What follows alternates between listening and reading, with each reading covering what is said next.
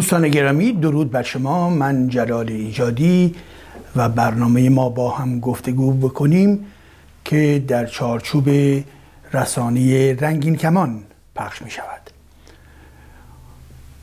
یکی از مطالب بسیار اساسی که مربوط به جامعه تاریخ و فرهنگ ما هست مربوط به فلسفه و رابطه فلسفه با الهیات هست.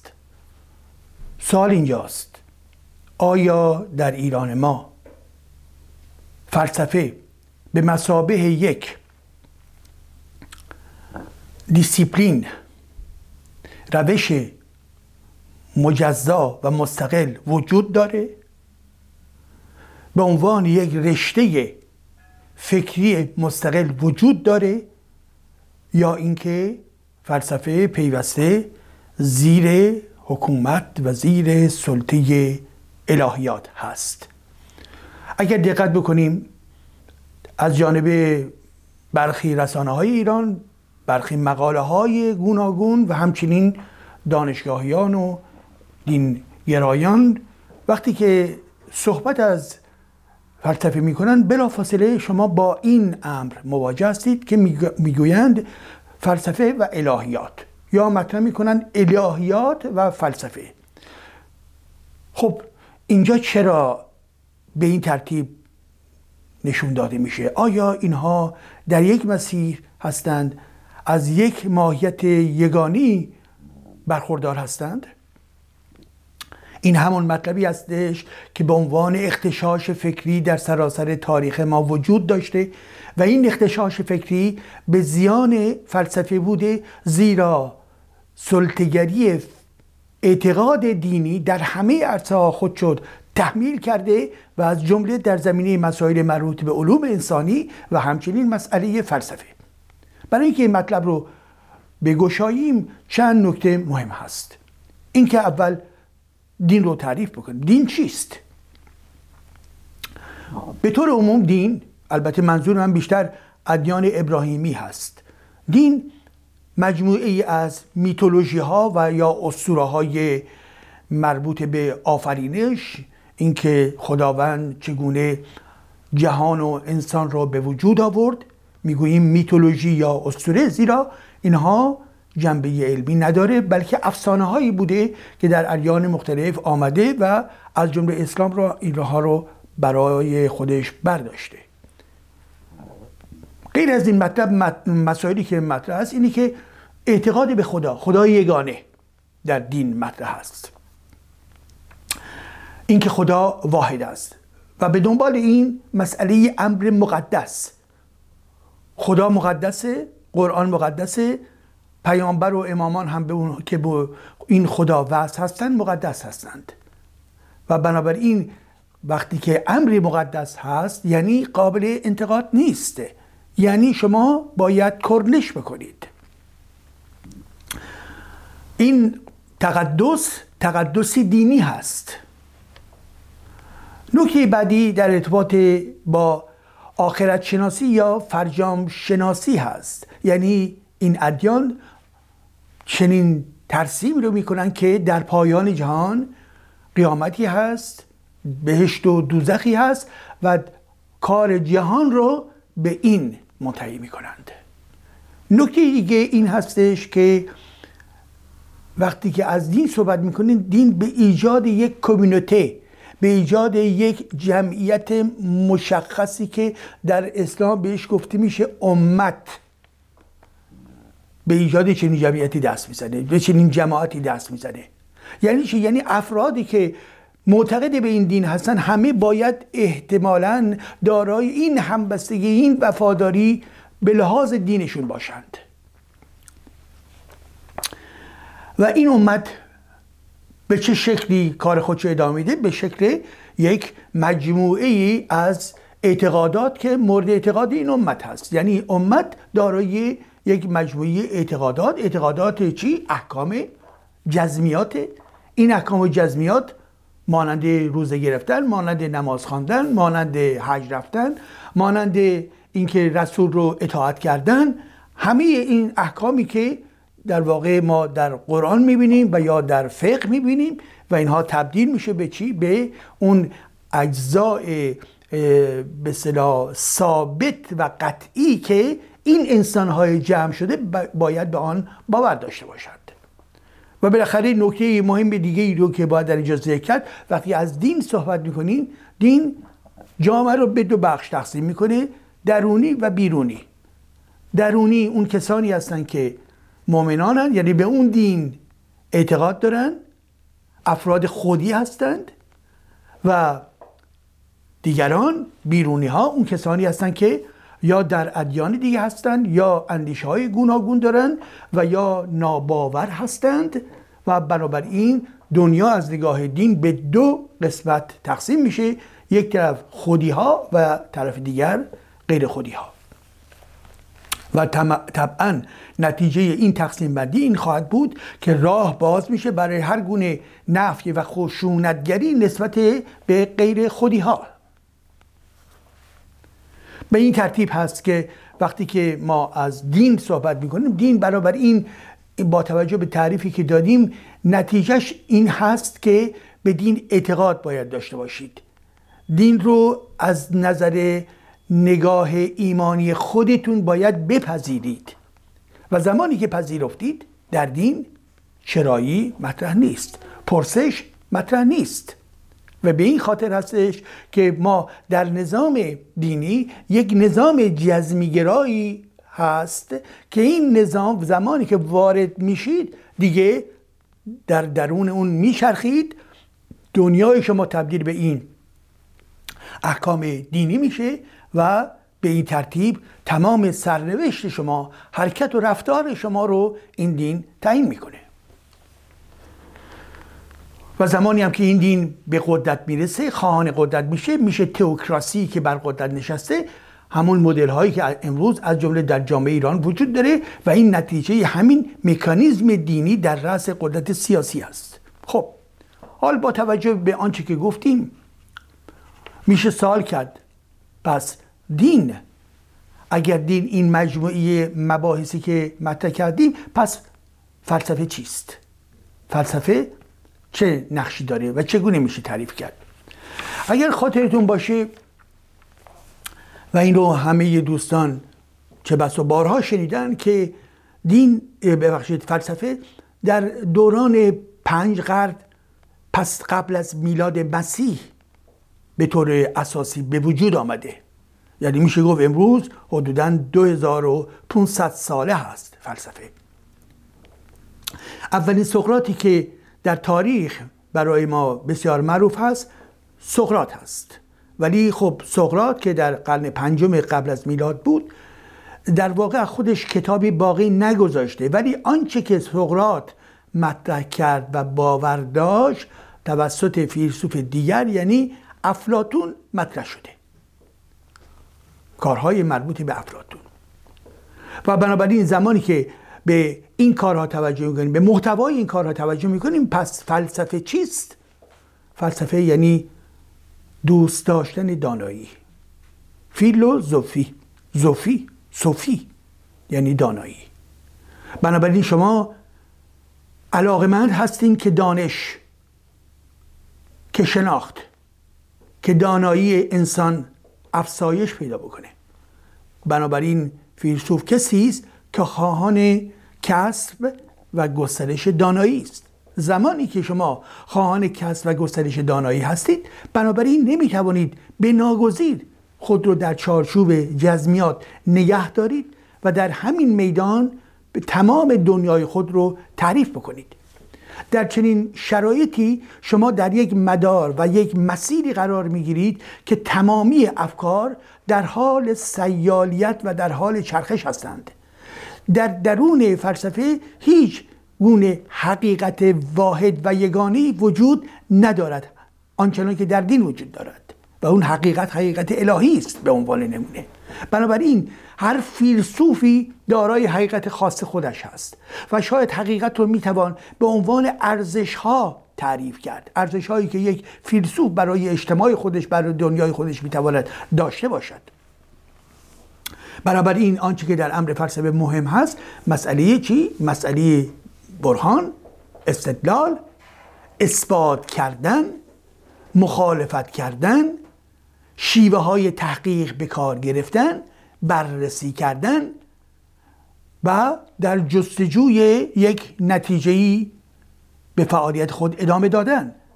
این نتیجه از پیش معین نیست مانند دین. بلکه این نتیجه محصول مجموعی این فعالیت ها و بررسی ها خواهد بود به این ترتیب فلسفه از نظر ماهیت و زمینه کاری خودش نزدیک میشه به چی؟ نزدیک میشه به علم به دانش و از دین دور میشه زیرا وقتی که امری که در مورد در زمینه فلسفی هست مسئله پرسشگری بررسی فرضیه غیر و هست این همون تیپ مسئله و یا همون تیپ متدولوژی هست که در دانش نیز وجود داره. در دانش یک دانشمند آزمایش می‌کنه بررسی می‌کنه.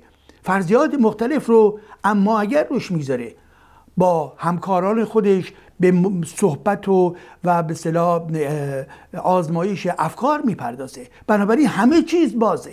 همه چیز در حال سیالیت هست. به همین خاطر است که فلسفه خدمتگزار دین و دین خدمتگزار فلسفه است. این دوتا یار و یاور همدیگر هستند.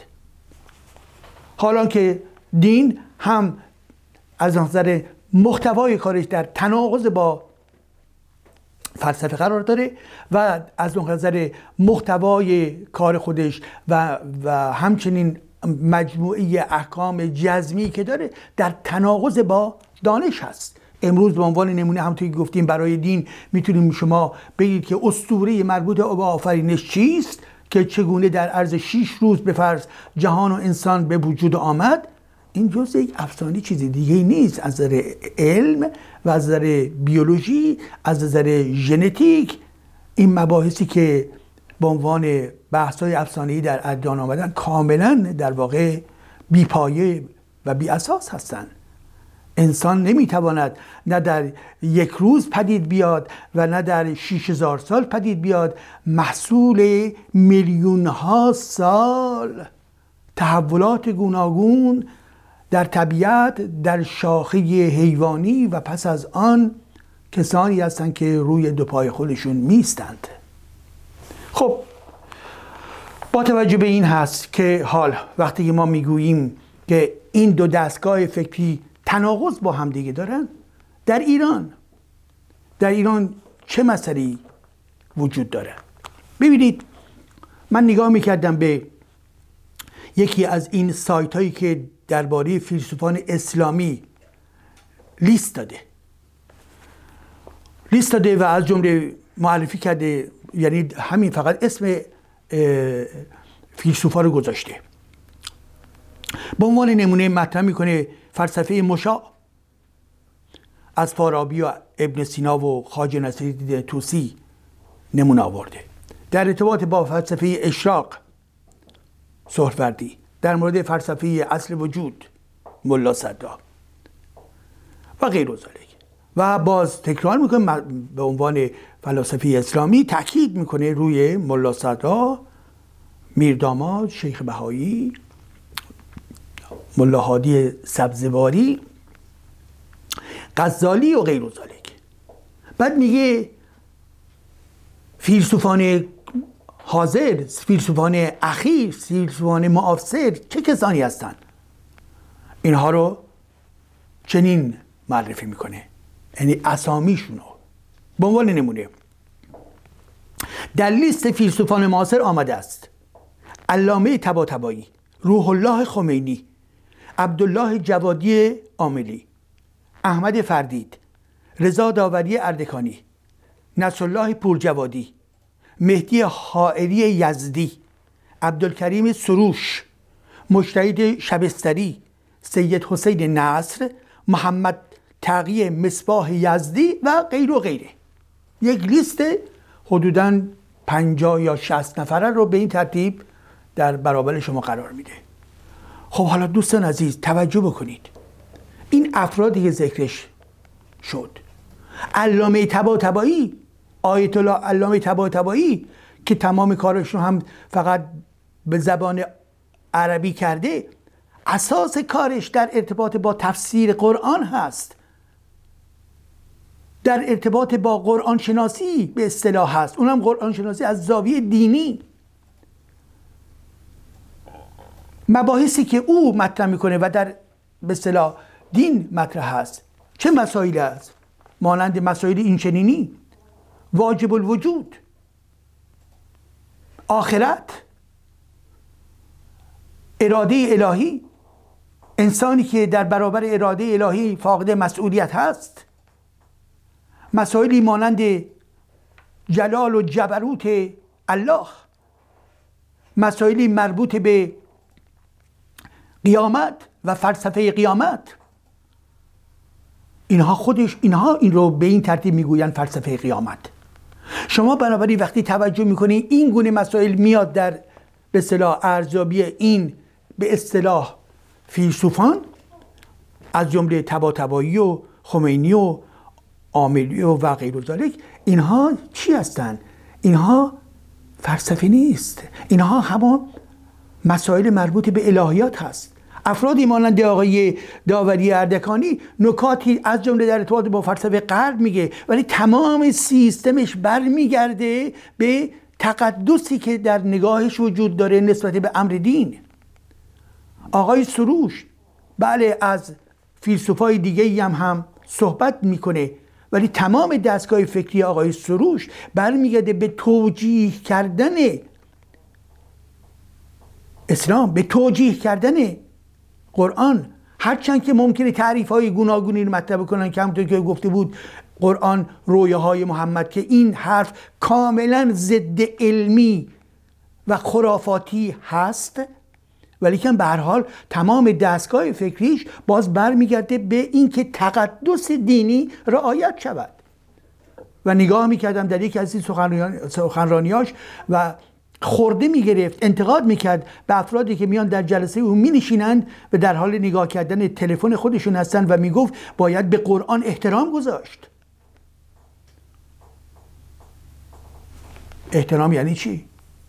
قرآن یک کتاب تاریخی مانند کتاب های دیگر هست احترامی که اون مورد نظرش هست همون امری هستش که در دین وجود داره یعنی تقدسگرایی. چون از منشأ الهی به هر حال هست پس دارای تقدس هست و انسان ها در برابر این تقدس باید تسلیم بشوند زانو خم بکنند. محمد تقیی مصباح یزدی یک آیت الله با مجموعه از افکار آخوندیزم ارتجای فکری فقط و فقط ذکر اونچه که مهم هست در ذهنیت این فرد مربوط به احادیث مربوط به روایات مربوط به آیات قرآنی از زاویه دینی. خب شما نگاه بکنید پس بنابراین یک سوال مطرح میشه. چرا اینها در لیست فیلسوفان قرار می‌گیرن؟ و وقتی که گفته میشه الهیات و گفته میشه الهیات برابر حکمت و حکمت در برگیرنده ریاضیات طبیعیات و از جمله مسئله خود الهیات و الهیات به عنوان مسئله محوری حکمت هست.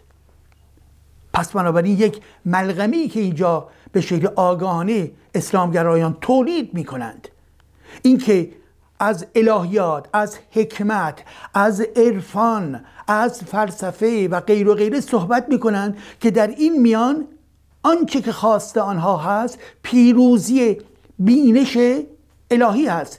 الهیات یعنی چی؟ یعنی بحث و اعتقاد به کار و رفتار الله. آنچه که مربوط به تصمیمات الله هست. آنچه که مربوط به اراده الله هست. و مجموع مفاهیمی که در قرآن و در فقه آمده در ارتباط با الله مستقیم یا غیر مستقیم. الهیات. به این خاطر است که ما با این امر مواجه هستیم که اینها در حال دستبرد زدن به امر فلسفه و در واقع تخریب امر فلسفه هستند. فلسفه در ایران ما به خصوص من حالا به دوره های گذشته نمی‌خوام برم. فلسفه وجود ندارد. به عنوان یک رشته دانشگاهی به عنوان یک تولید فکری دانشگاهی و اکادمیک. آنچه که در دانشگاه های ایران تدریس می شود مسئله در واقع الهیات است. مسئله امور مربوط به دین هست. اینجا و اونجا هم که از صحبت های اگر از فلان فیلسوف بکنن به فرض راسل یا به فرض کیوکی اینها در ارتباط با مکانیزم خود راسیونالیزم مکانیزم خود فلسفی در غرب نیست. اینها رو میارن به عنوان چاشنی کار خودشون. پس بنابراین دانشگاه های ایران فاقد فلسفه هستند کسانی که در ایران امروز فلسفه رو درس میدن اینها از کجا آمدن؟ از کدوم مکتب؟ کسی که از مکتب فلسفه در غرب بیرون آمده باشد در چنین فضایی نمی‌تواند درس بدهد. اینها کسانی هستند که در درون خود این نظام پرورش یافتند و بنابراین فیلسوفانی که امروز می‌گویند ما فیلسوف هستیم و درس فلسفی می‌دهیم اینها در واقع اساسا کسانی هستند که آشنایی به فلسفه دارند. ولی دستگاه فکری اونها همون دستگاه متمایل به الهیات هست. همه اینها رو با همدیگه قاطی کردن. مخشوش کردن. اختشاش فکری به وجود آوردند. حال آنکه فلسفه احتیاج به خودمختاری استقلال به عنوان یک دیسیپلین به عنوان یک رشته کاملا جداگانه بخشی از علوم انسانی ولی کاملا جدایی از دین و مذهب باید باشه. و همطور که ما می‌دونیم در زمان پهلوی این دو مطلب یعنی در زمینه دانشگاه جدا بود. مسئله دین و مسئله فلسفه.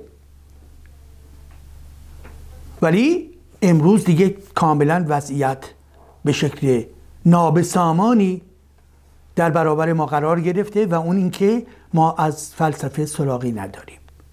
و به این خاطر هست که شما باید پیوسته در نظر داشته باشید. زمانی که در رادیو تلویزیون ایران در روزنامه های ایران در مجلات ایران از طرف نو اندیشان از طرف مجموعه این دیندارانی که در روزنامه ها می نویسند و غیر وقتی می‌گویند فلسفه الهیات بلا فاصله اعتراض باید کرد بلا فاصله سوال باید کرد. به هیچ وجه.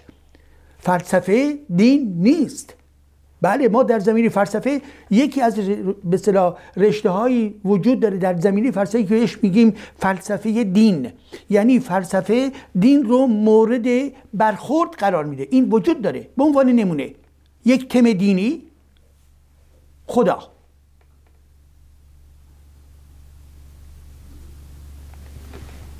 خدا نیچه چه گفت؟ گفت خدا مرده است.